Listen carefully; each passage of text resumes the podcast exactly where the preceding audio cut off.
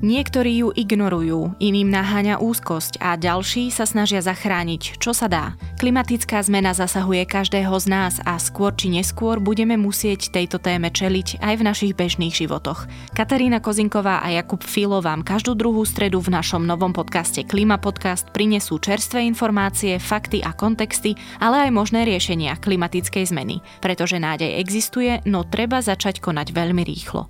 Aby ste nič nezmeškali, prihláste sa na odoberanie Klíma podcastu vo vašich obľúbených podcastových aplikáciách. Hovoríme nie ľahostajnosti zo strany politikov. Hovoríme nie ignorovaniu očividného problému klimatickej krízy. Požadujeme ukončiť ťažbu dreva v národných parkoch a lesoch chránených oblastí a dotknuté územia vyhlásiť za prísne bezzásahové. Dochádza nám čas týchto voľbách sa rozhoduje o našej budúcnosti. Rozhoduje sa o tom, akú vodu budeme piť, aký vzduch budeme dýchať. S klimatickou krízou sa nedá dohadovať, tá tu je. Naša planéta nám dáva naliehavo najavo, že sme k nej stratili pokoru a cit premiéru. Správame sa k nej ako k spotrebnému tovaru. Idem na summit, ktorý e, bude o klíme. Bude to zaujímavá debata, teším sa na ňu. Hoci dnes ani zajtra sa nerozhodne, zrejme až v decembri, tak držte palce.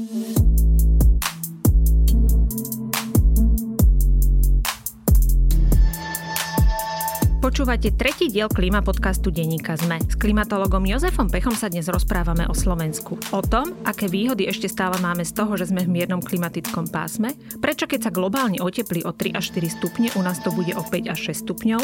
Hovoríme aj o tom, ako sa postupne môže meniť naša krajina a či niektoré druhy z prírody úplne vypadnú. Samozrejme prejdeme aj stále sa častejšie vyskytujúce extrémne prejavy počasia a zanalýzujeme ich dôsledky. Dozviete sa aj to, dokedy a kde budeme mávať sneh a či nám zostanú 4-ročné obdobia. Ja som Katarína Kozinková.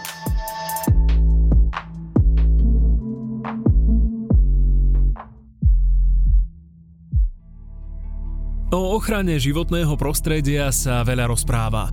Recykluj, kompostuj, staň sa vegánom. Ale odvážnejšie ako len rozprávať je urobiť prvý krok. Chceme pomôcť odvážnym ľuďom urobiť ďalší krok pre zelenšie Slovensko. Záleží nám na prostredí, v ktorom žijeme. Preto podporíme projekty v oblasti ochrany biodiverzity a zelenej ekonomiky.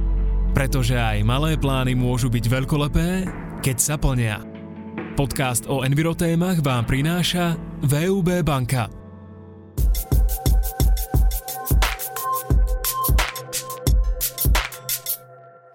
O Slovensku môžeme stále hovoriť ako o zelenej krajine, Máme stále vzácne biotopy, ako sú napríklad luky alebo močiare, ale aj, hoci sú to zbytky, ale stále pôvodného lesa. Žitný ostrov je stále zásobárňou kvalitnej pitnej vody, striedajú sa 4-ročné obdobia a oproti tomu, keď sa pozrieme na globálnu úroveň, tak vidíme extrémy, ako je napríklad topenie sa ľadovcov v Arktíde alebo rozširovanie sa púšte v Afrike. Znamená to teda, že my sme v miernom klimatickom pásme nejakým spôsobom chránení alebo dokonca privilegovaní a u nás sa klimatická kríza prejaví neskôr alebo miernejšie? Na jednej strane je toto pravdivé tvrdenie. Naozaj stále ešte máme tú výhodu, že to mierne klimatické pásmo na severnej pologuli a v tomto priestore Európy, Euroázie je z hľadiska tých celkových klimatických podmienok blahodárnejšie. Aj kvôli tomu sa tu vytvorili v podstate ranné civilizácie alebo aj na periférii teda Európy. Takže naozaj toto platí, že sú oblasti, ktoré už klimatickou zmenou sú výrazne poznačené a už tam prebieha aj dosť rozsiahla migrácia celé tropické pásmo, áno, Afrika, Latinská Amerika, tie extrémy sú tam veľmi výrazné a pochopiteľne jeden z tých najväčších prejavov zmeny klímy, ako ste aj spomenuli, topenie ľadovcov, ovplyvňuje veľmi rýchly nárast hladiny oceánov, takže častokrát sa to takto interpretuje, že tými prvými obeťami klimatickej zmeny sú ľudia, ktorí žijú bezprostredne eh, na pobreží oceánov. Toto je všetko pravda, ale nemali by sme zabúdať na to, že ani Slovensko, ani Európa nežije v nejakej chránenej bublinke a tie klimatické extrémy sem prídu a oni sem už prichádzajú. Len tým, že sme relatívne bohatšia oblasť sveta, tak máme k dispozícii jednak viac finančných prostriedkov, máme modernejšiu infraštruktúru, ale toto všetko nemusí byť vyslovene otázkou krátkej ani vzdialenej budúcnosti, že to zotrvá. Áno, my máme určitú zotrvačnosť, tie naše systémy majú určitú odolnosť, ale pokiaľ tie klimatické extrémy, ako napríklad dlhodobé sucho alebo dlhodobé povodne, už prekročia určitý limit, tak tie systémy sa začnú pravdepodobne doslova bortiť alebo kolabovať. Áno, a pokiaľ ten systém je neustále doslova fackovaný ďalšími a ďalšími extrémami, ktoré prichádzajú s tou klimatickou zmenou razantnejšie alebo väčšie frekvencii, tak ten klimatický systém, respektíve ten systém ľudský, ktorý sme tu vytvorili, môže veľmi rýchlo skolabovať. To už v podstate nebude nič ani také, že by nám v tom pomohlo to, že sme práve tí relatívne privilegovanejší alebo bohatší a máme väčšiu povedzme kapacitu tej adaptability. Takže toto je veľký otáznik aj do budúcnosti a tá klimatická zmena sa teraz výrazne akceleruje, výrazne zosilňuje aj vo svojich dopadoch. Takže je len otázka času, kedy nejakú väčšiu oblasť Európy zasiahne dlhodobejší extrém, ktorý môže spôsobiť naozaj až, by som povedal, veľký zásah do diskomfortu alebo do komfortu, teda keď to takto poviem, ľudí. Tak buďte teda konkrétnejší. Povedzme si Slovensko, rok 2020, ako vyzerá tá krajina, aká je tu klíma a aké je tu počasie. Nejaké také tri najsilnejšie charakteristiky, aby si to ľudia vedeli tak plasticky predstaviť. No zatiaľ tu máme ešte relatívne, by som povedal, klimatický režim, ktorý prináša relatívne pravidelné alebo relatívne také dostatočné množstvo vody. Ano. Toto je charakteristika, myslím, číslo jedna, aj napriek tomu, že sme tu mali teda na jar sucho. No ale máme tu ešte relatívne stabilné, aj keď teda teraz e, možno si budem trošku odporovať, relatívne stabilné ekosystémy, ktoré jakž takž ešte fungujú. Aj keď e, lesné ekosystémy začínajú už vykazovať určité zmeny veľmi rýchlych zmien. Napríklad odchádza nám smrek z lesných spoločenstiev a tento strom alebo tento druh jednoducho už v súčasných klimatických podmienkach nemá to svoje optimum, ktoré kedysi mal na Slovensku. Ano. A začínajú ho striedať teplomilnejšie druhy napríklad. No ale zatiaľ, zatiaľ tie lesné ekosystémy sa jakž tak držia, hlavne v tých eh, oblastiach, kde do nich nezasahuje človek. No a ďalším by som povedal, takým, takou charakteristikou je, že všetky tie extrémy, ktoré prichádzajú, tak trošku v takom dominovom efekte, zatiaľ ešte nie sú natoľko výrazné, aby ľudia im prisudzovali nejakú mimoriadnosť. Zatiaľ tá percepcia tých ľudí je taká, že no áno, prišla nejaká povodeň, prišlo nejaké sucho, ale ešte sme to zvládli. Ešte to zvládla napríklad aj Európska únia. Stačíme vyplácať poškodených farmárov. Ano, nie je s tým nejaký zásadnejší problém. Aj keď problémy sú, ale nie je to nič, čo by spôsobovalo výraznejšiu katastrofu. Takže toto, toto, toto sa ako ešte dá, ale keď sa posunieme povedzme o nejakých pár desaťročí do budúcnosti, tak tá situácia už môže byť a pravdepodobne bude výrazne odlišná. No a takými veľmi hmatateľnými extrémami, ktoré budú Slovensko sužovať pravidelnejšie, bude práve ten extrém, kedy sa budeme posúvať teda od výraznejšieho a extrémnejšieho a dlhšieho sucha práve k situáciám, ktoré budú spôsobovať krátkodobé, vydatné lejakovité zrážky, pretože tento charakter extrémov je jednak by som povedal, zosilnený klimatickou zmenou. V teplejšom prostredí máme sušie podmienky, máme vyšší výpar a tie zrážky, ktoré dlhodobejšie padajú na územie Slovenska, jednoducho nestačia. Vy, pokiaľ sa neustále bude oteplovať na Slovensku, tak budete musieť do toho systému pridávať stále viac vody, aby jednoducho nedošlo k, k extrémnemu suchu. Na každý jeden stupeň to vychádza asi 150 mm alebo litrov vody za rok. No lenže ten problém je v taký, že zrážky síce prichádzajú, ale prichádzajú veľmi krátkodobo, veľmi náhle, nečakane, vo veľmi krátkých epizódach, ktoré sú častokrát spojené práve s tými výraznými intenzívnymi lékovými dažďami. No a strieda ich v podstate stále sa predlžujúce obdobie bez zrážok, čo samozrejme znamená, že je sucho. A toto sucho je najviac asi markantné práve na konci zimy a na začiatku jary, kedy tá voda bohužiaľ je potrebná, pretože štartuje vegetácia a pokiaľ, pokiaľ je na Slovensku sucho, tak ako bolo napríklad aj v tomto roku a v roku 2019, 2018, 2017 a mohlo by som tu hovoriť o ďalších rokoch, tak e, toto sa môže naozaj prejaviť aj v tom, že výnosnosť mnohých polnohospodárských plodín jednoducho bude poznačená v tom ďalšom vývoji vegetácie tým, že naozaj poklesnú niektoré výnosy o 40, 50, možno aj o viac percent. No a toto je dosť veľký problém z hľadiska potravinovej bezpečnosti. Samozrejme, síce sme súčasťou Európskej únie, takže môžeme časť potravín doviesť, ktoré nám budú chýbať, ale otázka je, čo ak sa takýto výrazný a rozsiahlejší extrém vyskytne v celej Európe. Bude nám mať kto dovážať tie potraviny? Toto je dosť, eh, by som povedal, závažná otázka na rozsiahlu diskusiu.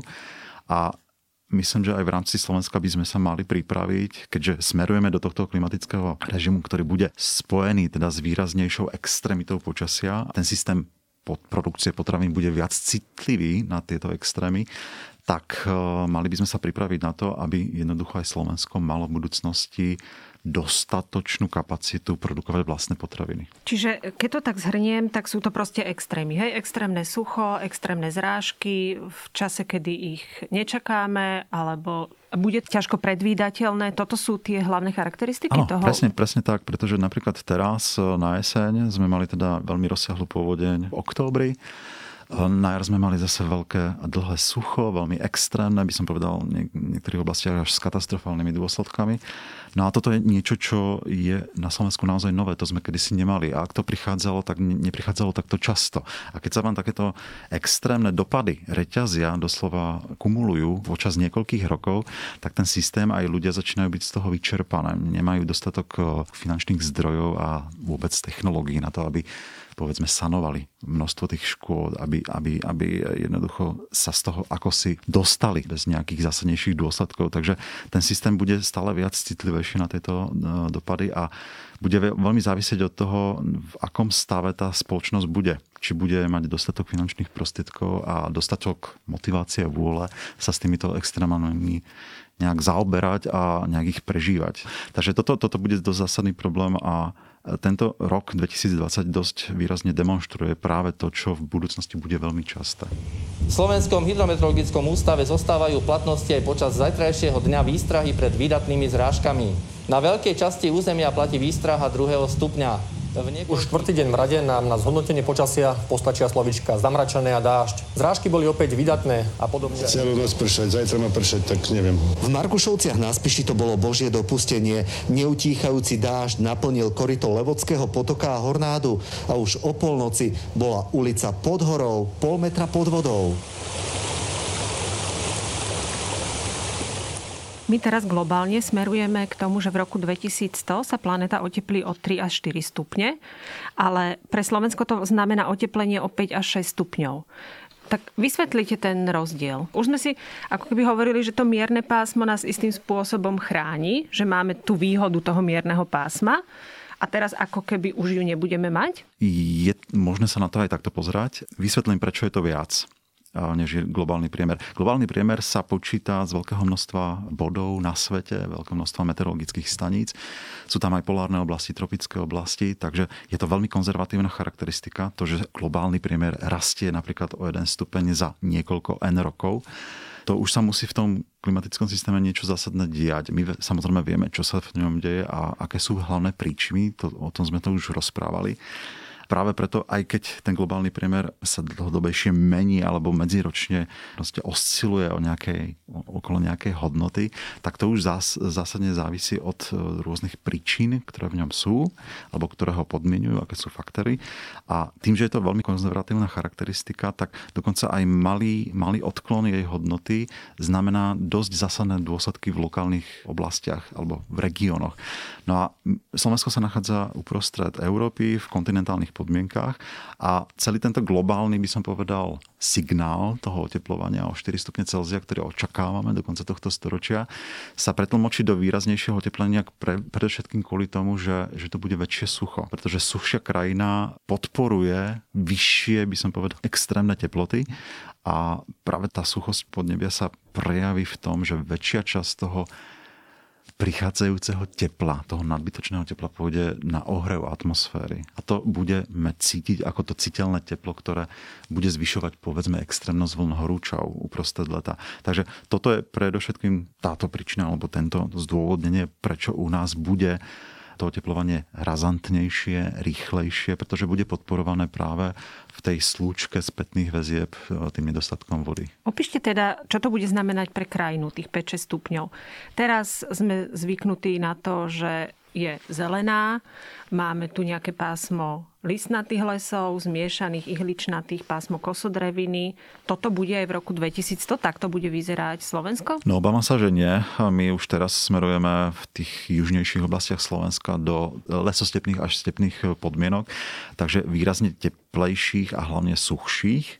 Takže dá sa očakávať, že samozrejme netreba si to predstaviť tak, že v roku 2100 naše najvyššie položené oblasti budú úplne bez zelene. To samozrejme bude závisieť aj od lesného manažmentu nielen od klímy, ale dá sa predpokladať, že mnohé teplomilné druhy spoločenstiev, ako napríklad dubovo-hrabové lesy, prípadne bučiny, budú jednoducho viac rozšírené v oblastiach, kde dodnes eh, rástli ihličňany, eh, predovšetkým smrekové lesy, jedle a podobne. Takže budeme mať v podstate vo väčšej časti našich pohorí zmiešané lesy, ktoré sú skôr typické pre Stredomorie. Ano.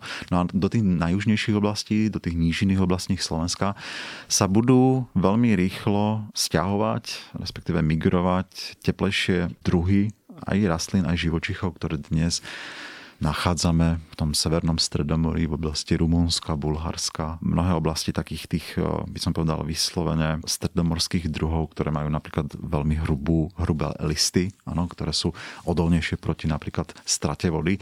Takže toto tu určite budeme mať, no ale závisí samozrejme aj od veľmi konkrétneho priebehu počasia v danom roku, lebo ako som naznačil, tak sucho prichádza častejšie, v budúcnosti bude naozaj extrémnejšie. To je v podstate, by som povedal, až s matematickou istotou situácia, ktorá naozaj nastane. No a je celkom možné, že niektoré oblasti Slovenska budú už natoľko, by som povedal, okolo roku 2100 ovplyvnené tým suchom, že môžeme sa dostať do takého stavu, kedy tam viac menej budú podmienky, ktoré budú skôr pripomínať Španielsko, niektoré také veľmi vyprahnuté suché oblasti.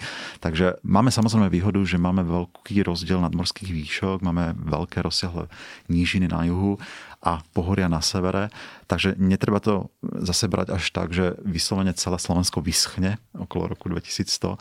Určite tu budeme mať lesy, ale závisí aj od toho, ako často napríklad budú prichádzať také extrémne fenomény, ako napríklad lesné požiare.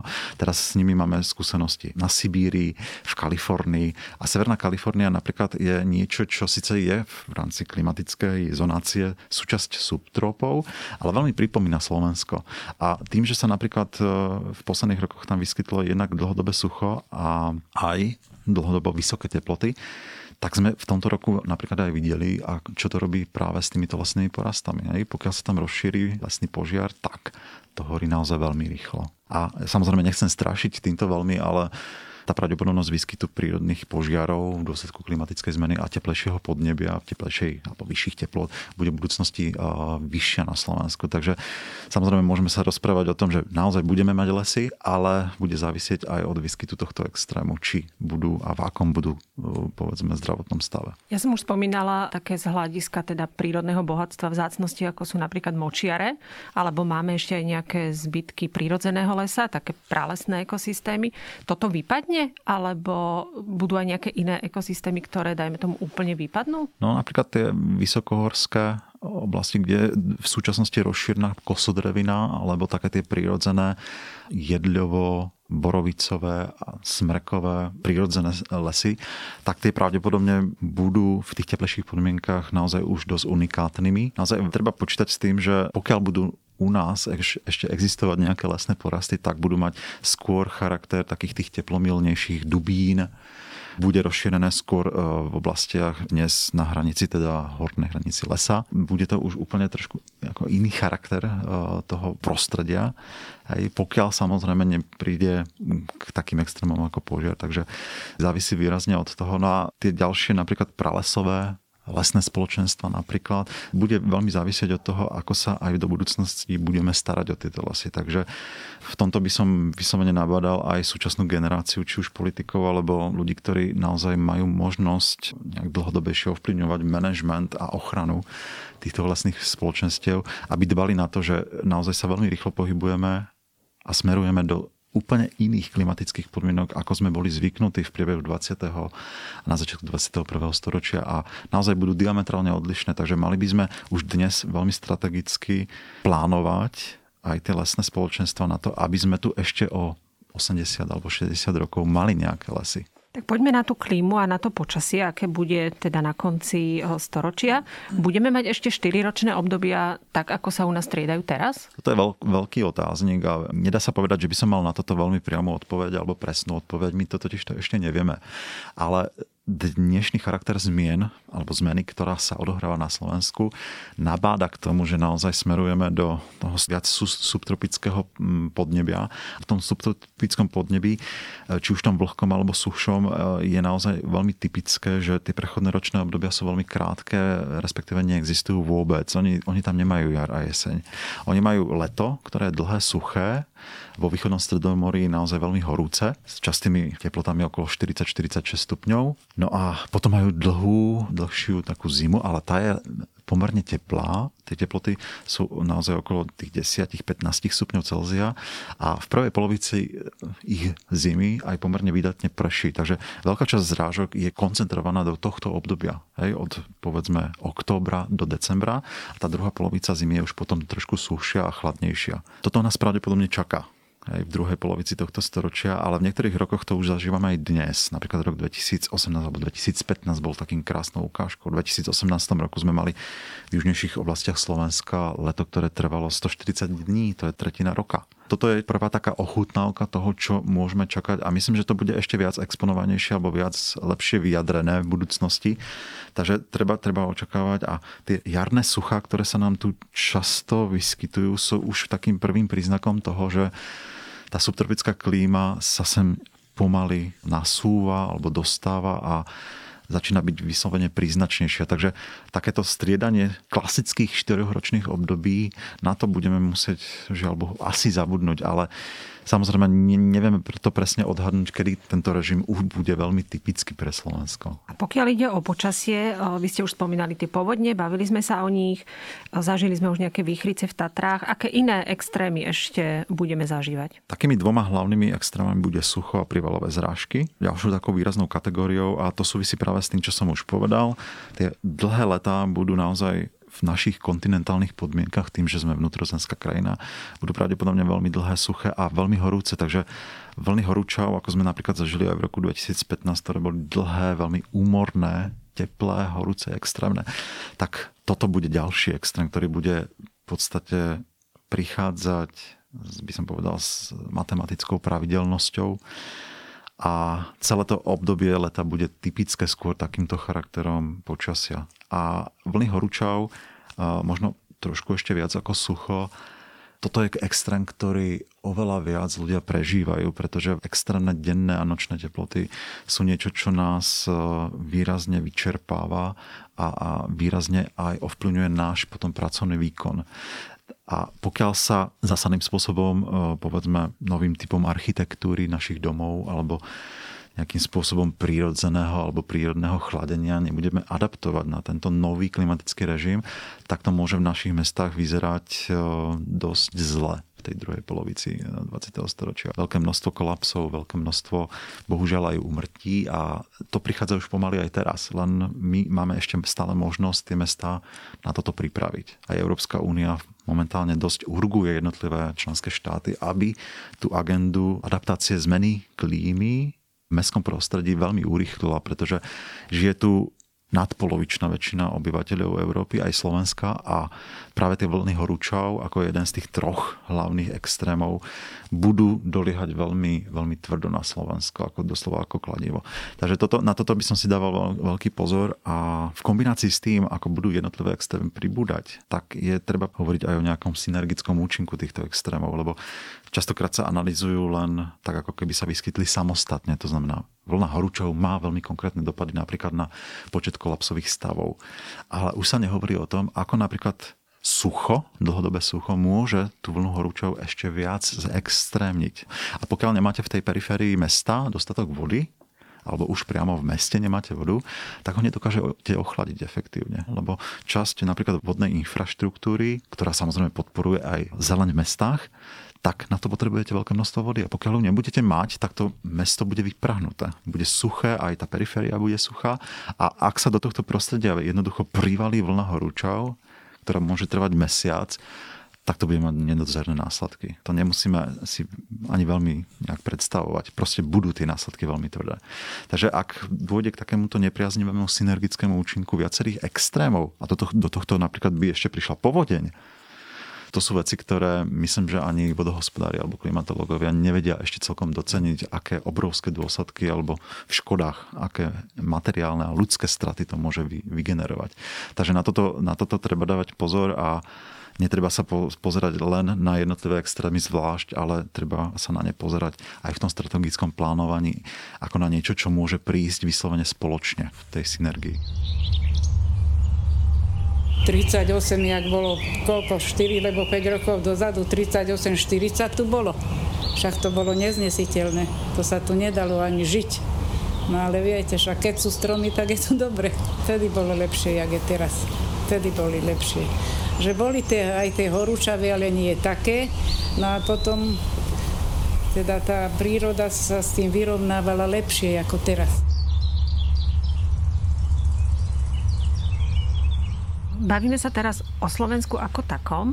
Vieme povedať aj niečo pre konkrétne oblasti Slovenska, napríklad pokiaľ ide o tie zrážky, kde sa toto, čo sme všetko opísali, prejaví najviac. Je nejaká nadmorská výška, nad ktorou už dajme tomu nebude pršať, alebo Vieme, že teraz je pomerne suchá Orava, čo je pomerne netypické. Čiže v rámci tej geografie Slovenska, ktoré oblasti budú týmito javmi, ktoré ste opísali, trpieť najviac? Posledné roky ukazujú, že napríklad na privalové zrážky alebo privalové extrémne lejaky trpí v podstate amblok celé Slovensko, takže na to treba dávať pozor, alebo na to sa treba pripraviť v budúcnosti rovnako. Samozrejme, teplejšie oblasti majú výraznejšie prejavy takéhoto extrému, to znamená juhozápad Slovenska, juh a juh východného Slovenska, ten obzvlášť, pretože tam sú aj jednotlivé povodia, bohužiaľ na nie celkom optimálnej alebo nie priaznivej geologickom podklade, viac citlivé práve na takéto lejakovité prívaly. Nedostatočný vsak takýchto prívalových zrážok spôsobuje, že naozaj sa tam e, potom to môže prejaviť aj v takých tých veľmi rýchlych povodniach. Takže východ Slovenska by som z hľadiska prívalových zrážok v budúcnosti označil ako oblasť potenciálne najviac ohrozenú. Sucho je skôr záležitosť južnej polovici Slovenska, tam tým, že máme tam aj najviac produkčné oblasti z hľadiska poľnohospodárstva, tak celá podunajská nížina, záhorie, vybrané kotliny, ktoré sú ešte v tej južnej polovici, ako napríklad Zvolenská, ju, juhoslovenská kotlina, ale aj časť teda východoslovenskej nížiny, tieto oblasti budú naozaj veľmi trpieť suchom. Aj vzhľadom na to, že majú ešte relatívne bohaté zásoby podzemnej vody, ak sa rozprávame o Žitnom ostrove, ale to polnohospodárske sucho, respektíve to socioekonomické sucho tam môže byť naozaj veľmi, veľmi výrazné.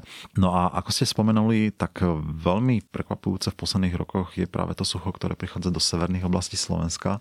Ja som to tu naznačil už aj kvôli tomu, že sa nám výrazne mení teda charakter prúdenia vzduchu na celej severnej pologuli, takže to západné prúdenie už dokonca ani v zime, ani v lete nie zabezpečuje dostatok vlahy napríklad pre naše mokré kúty, keď to tak poviem, Kisuce a Oravu.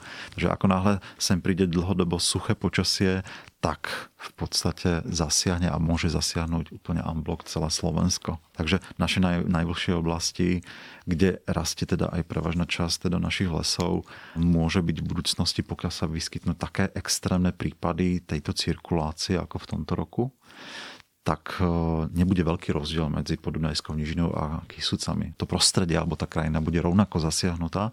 No a ak som spomínal, že pokiaľ do tohto suchého prostredia príde veľmi extrémna vlna horúčov, tak v tom letnom období farmárom veľmi výrazne ovplyvní celkové výnosy, ktoré môžu byť naozaj veľmi zlé konkrétnych rokoch.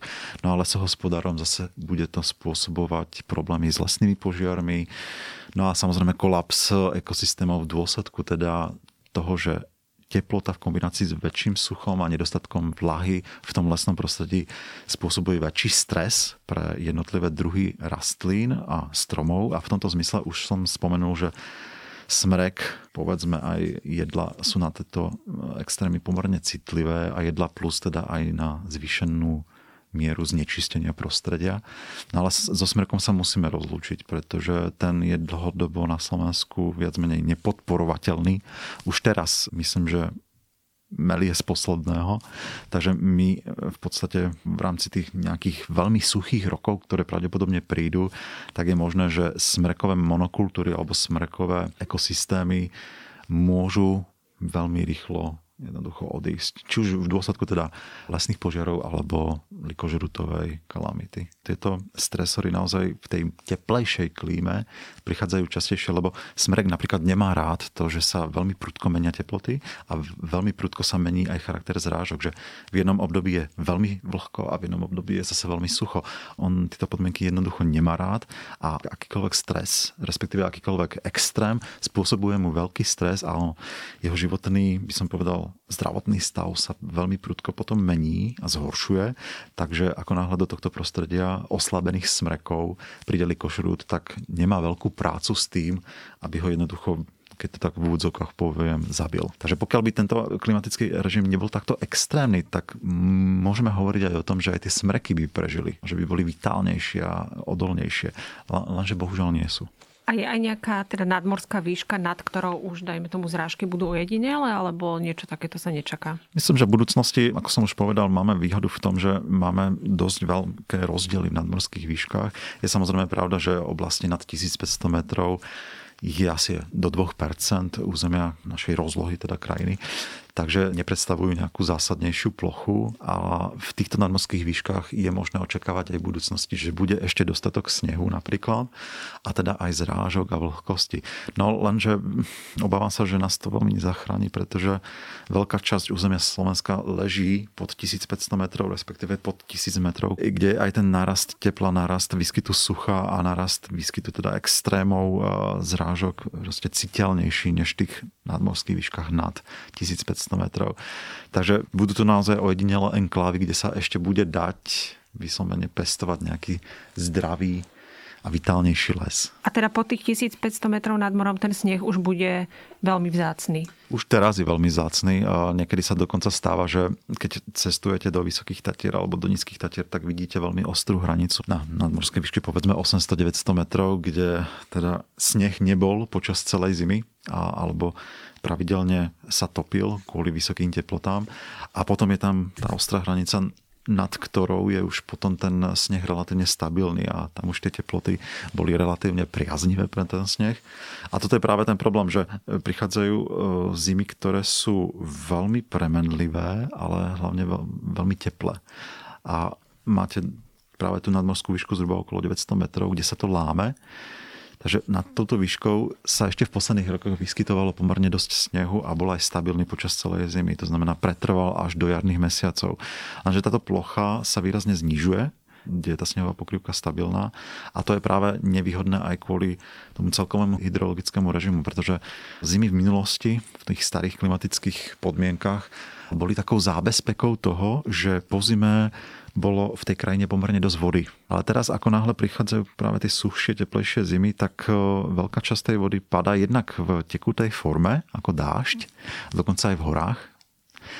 A tej snehovej pokrývky sa toľko neakumuluje počas zimy, takže veľká časť tej vody odtečuje už v priebehu zimy a pre ten štart vegetačného obdobia, pre štart rastlín už tej vody veľmi neostáva. Dokonca aj lesy s tým začínajú mať práve problém. A toto je možno práve ten problém, ktorý súvisí aj s tými kysúcami Oravou, že v posledných rokoch zaznamenávajú pomerne rýchly nárast sucha aj v tejto oblasti, kvôli tomu, že už nemajú toľko snehu, ako mali v minulosti. Hej, a nie je tak stabilný. Veľká časť tej vody, stopenia dňa proste odtečie už v priebehu zimy a na začiatku jary.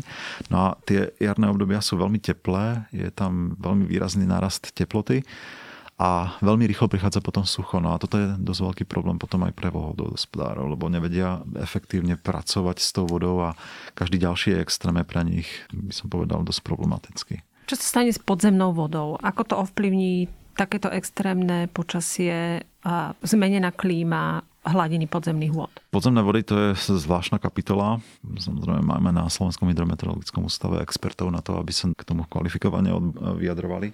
Každopádne máme na rozdiel od niektorých našich susedných štátov výhodu v tom, že Máme lepšie hydrogeologické podmienky, to znamená veľké množstvo vápencov, veľké množstvo hornín, ktoré dokážu akumulovať aj pomerne veľké objemy podzemných vôd. Máme Žitný ostrov, ktorý je zase dotovaný Dunajom.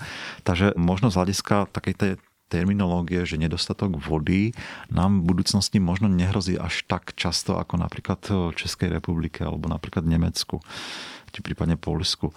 Česká republika sa v posledných rokoch dostala do dosť veľkých problémov kvôli tomu, že prišli veľmi teplé zimy, veľmi suché zimy a tým, že nemajú takú priaznivú geologickú štruktúru, tak naozaj sa to sucho veľmi rýchlo prejavovalo aj v horských oblastiach, kde im výrazne poklesli až o 80% napríklad výdatnosti prameňov, čo je už dosť zásadný signál, že sa v tej krajine niečo zdá sa deje.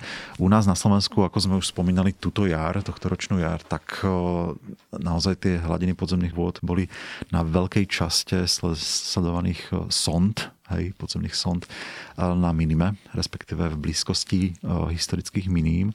Našťastie to tie letné zrážky trošku dorovnali, ale celkovo možno povedať, že v mnohých regiónoch Slovenska, vynímajúc samozrejme Žitný ostrov, dlhodobo platí, že v posledných asi 10 rokoch naozaj tie hladiny podzemných vôd postupne klesajú v dôsledku toho, že tie zrážky nedokážu efektívne dosycovať, respektíve dotovať podzemné vody, pretože veľká časť zrážok, aj keď spadne na zemský povrch, tak sa vyparí, pretože je teplejšie.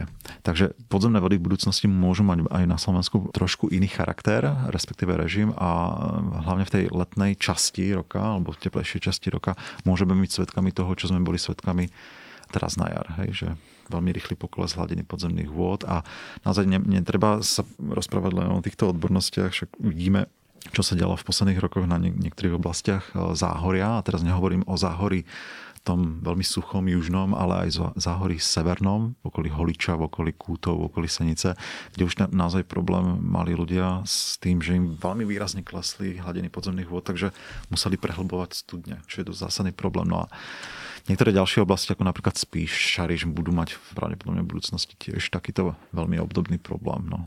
Už ste naznačili, že teda dojde k poklesu tých hladín podzemných vôd, ale budú krajiny, ktoré na tom budú horšie. Je veľké sci-fi predstaviť si, že v roku 2100 bude Slovensko exportérom pitnej vody? No zatiaľ nám to ústava zakazuje. Ale áno, prečo nie? Pokiaľ tú vodu budeme mať a budeme ju mať ešte v dostatočnej kvalite, tak v tom najviac extrémnom scenári si aj ja viem predstaviť, že by sme naozaj tú vodu dokázali, podobne ako sa dnes e, obchoduje s ropou, tak ju budeme môcť teda vyvážať a teda bude aj dosť drahá, lebo to bude veľmi lukratívny komponent. Takéto zmeny klímy neboli v tom období. Proste pred 20-30 rokmi bola zima, bola jar, bolo leto, bola, bola jeseň. A tým, že tieto roky e, tá zima nie je v týchto oblastiach, kde sme my, tak ten strom je iba taký, že keď človek drieme, nespí tvrdo, ale iba drieme. To isté robí aj strom on drieme, ale tým, že príde oteplenie, tak naštartuje, ale naštartuje koncom februára. A to je, to je problém. Z tohto hľadiska to pestovanie ovocia v tomto pásme je už trocha ťažšie. Už sme sa bavili teda o tom suchu, o tých nestabilných zrážkach. Čo to urobí s polnohospodárskou pôdou? Naša polnohospodárska pôda má možno trochu také špecifikum, že je pomerne monokultúrna, máme málo nejakých remízok, čiže je aj veľmi háklivá. Znamená to, že budeme vedieť ešte dopestovať tie základné plodiny, ktoré pestujeme teraz, ale bude nás to stať oveľa viac, alebo sú aj plodiny, ktoré už nebudeme môcť pestovať vôbec? Tu je zásadné sa rozprávať asi aj o degradácii pôdy kvôli erózii. Tá dažďová erózia naozaj je rastúca aj kvôli tým intenzívnejším zrážkam. My sme sa ešte s kolegami na Slovenskom hydrometeorologickom ústave pozreli aj na toto, že práve erozivita dažďov stúpa, tak ako stúpa aj intenzita krátkodobých dažďov. No a tým, že tieto zrážky prichádzajú práve do toho, ako ste povedali, monokultúrneho veľkolánovej štruktúry, tak to nie je veľmi dobrá správa, pretože čím máte väčší priestor, respektíve väčší kus neštrukturovanej pôdy, tak je vyššia pravdepodobnosť, že väčšia časť tej ornice, tej kvalitnej ornice odtečie do vodných tokov a bude degradovaná. Okrem toho, samozrejme, pôdy na Slovensku sú degradované aj tým, že sú zhutňované ťažké mechanizmy.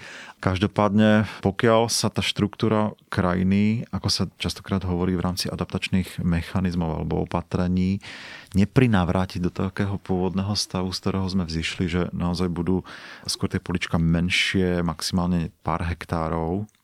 A teraz sa rozprávame o jednotkách hektárov, nie o desiatkách ako je napríklad v Rakúsku susednom alebo v južnom, povedzme, Nemecku, tak pokiaľ nespôsobí, respektíve nebudeme e, manažovať tú krajinu na to, aby práve v rámci tých remízok, práve tých častí, kde bude povedzme nejaká súvislá vegetácia, povedzme to stromová a nejaké depresie, kde sa bude môcť prirodzene teda akumulovať napríklad voda, tak pokiaľ nepôjdeme týmto scenárom, tak naozaj môžeme sa z budúcnosti stať svetkami toho, že tá produkčnosť polnohospodárských pôd bude výrazne nižšia. Ja to presne neviem, o koľko percent to môže byť. Nemám dostatočné, by som povedal, podklady na toto.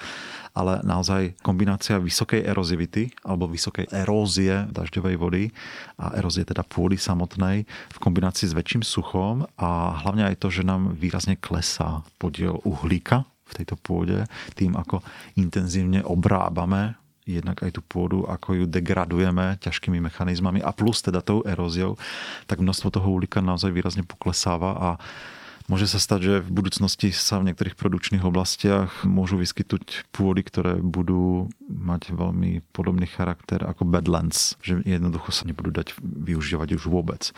Takže pokiaľ hovoríme náväzne na to, že čo sa bude dať na Slovensku ešte dopestovať, tak eh, mali by sme si dávať veľký pozor na to, aby sme ten manažment pôdy a krajiny viedli tým smerom, aby sme sa vyhli takýmto veľmi čiernym scenárom.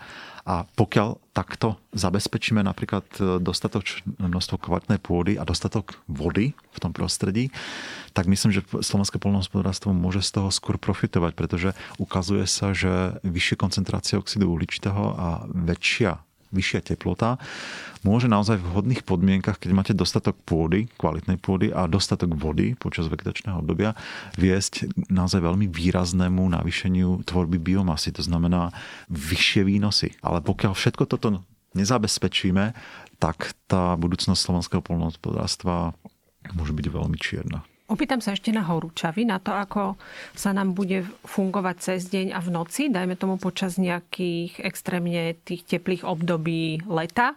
Hovorili ste teda, že to leto sa bude predlžovať. Ako veľmi teplé až môžu byť tie letá a budeme mať, dajme tomu, takéto obdobie tropických dní a tropických nocí, ktoré budú nadvezovať na seba a budú tiež pomerne dlhé? Toto bude možno trošku rozsiahlejšia odpoveď. Určite treba sa pripraviť na to, že čím teplejšie budeme mať a o každý jeden stupeň priemernej ročnej alebo letnej teploty sa môžu pravidelnejšie teda vyskytovať u nás teploty aj nad 40 stupňov Celzia, aj keď samozrejme nemusia sa vyskytovať každý rok, ale v budúcnosti tá pravdepodobnosť naozaj výrazne porastie. To znamená, nemalo by nás prekvapiť, že už pred polovicou tohto storočia môžeme častejšie zažívať teploty na hranici 40, prípadne cez 40 stupňov Celzia.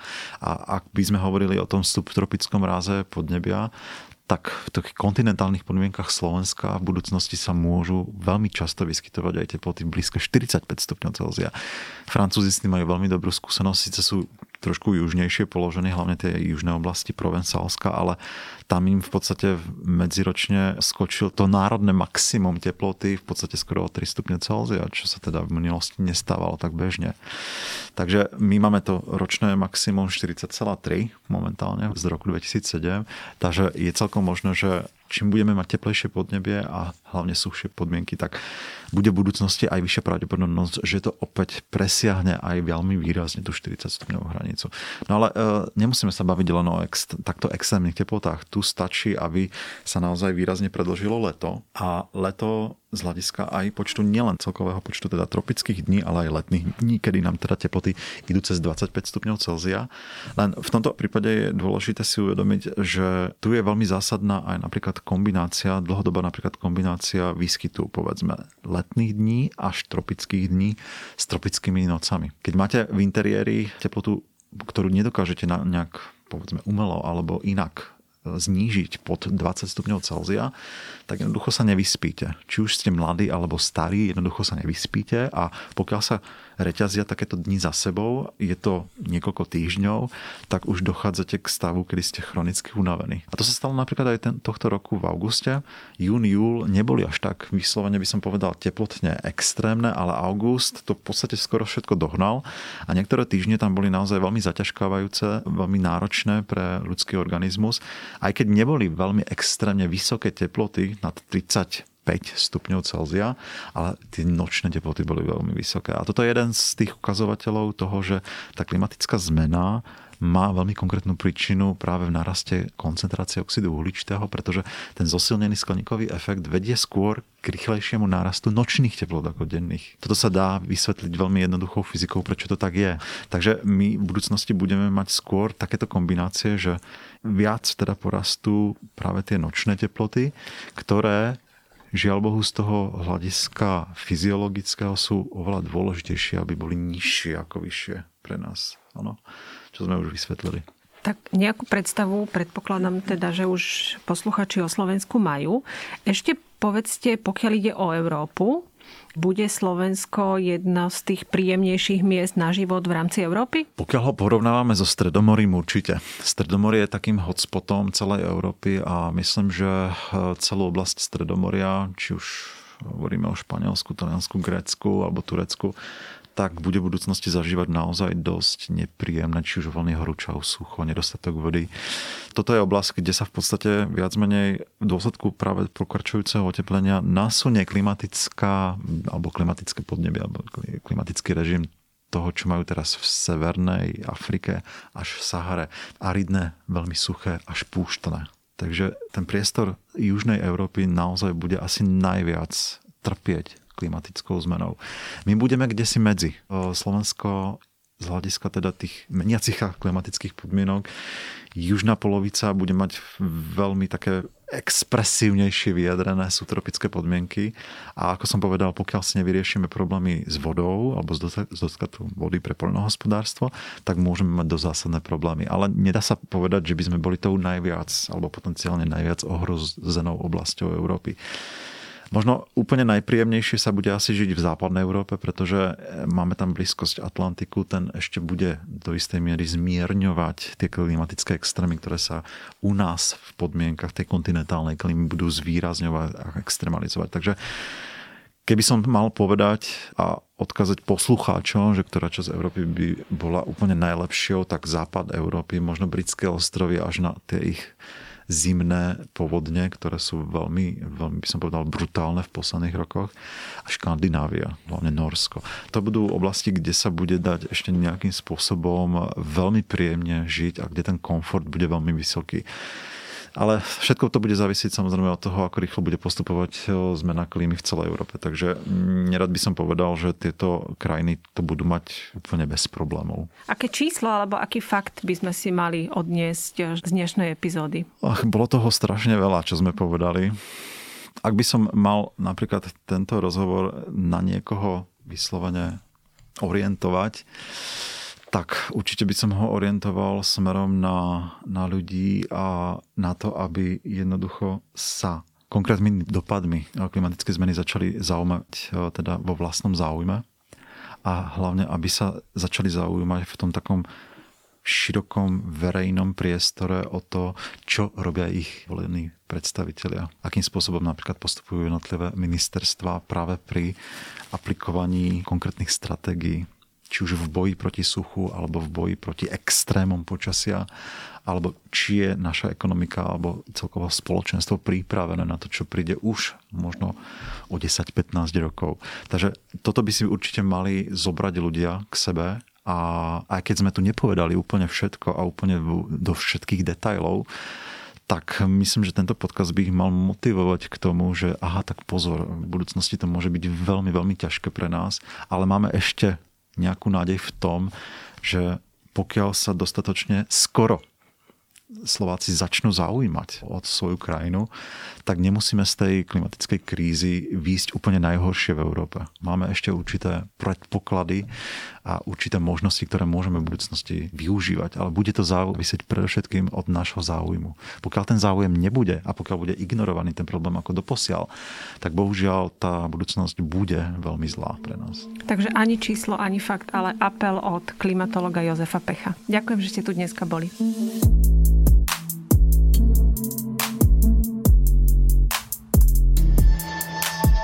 Počúvali ste Klíma podcast, dvojtyždenný podcast denníka ZME. Prihláste sa na jeho odoberanie vo svojej podcastovej mobilnej aplikácii na platformách Google Podcasty, Apple Podcasty a Spotify. Všetky diely ako aj odkazy na témy, o ktorých hovoríme, nájdete na adrese podcasty.zme.sk. Ak sa vám podcast páči, ohodnote ho na iTunes. Ak máte nejaké pripomienky alebo sa nás chcete niečo spýtať, napíšte nám do podcastového klubu denníka ZME na Facebooku alebo na mail podcasty.zme.sk. Ja som Katarína Kozinková a tento podcast spolu so mnou ešte pripravuje pripravuje Jakub Filo. Na podcaste sa ešte spolu podielali Jana Maťková a Jozef Matej.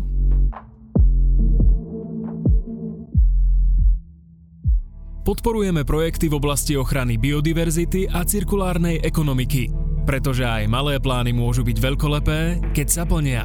Podcast o envirotémach vám priniesla VUB banka.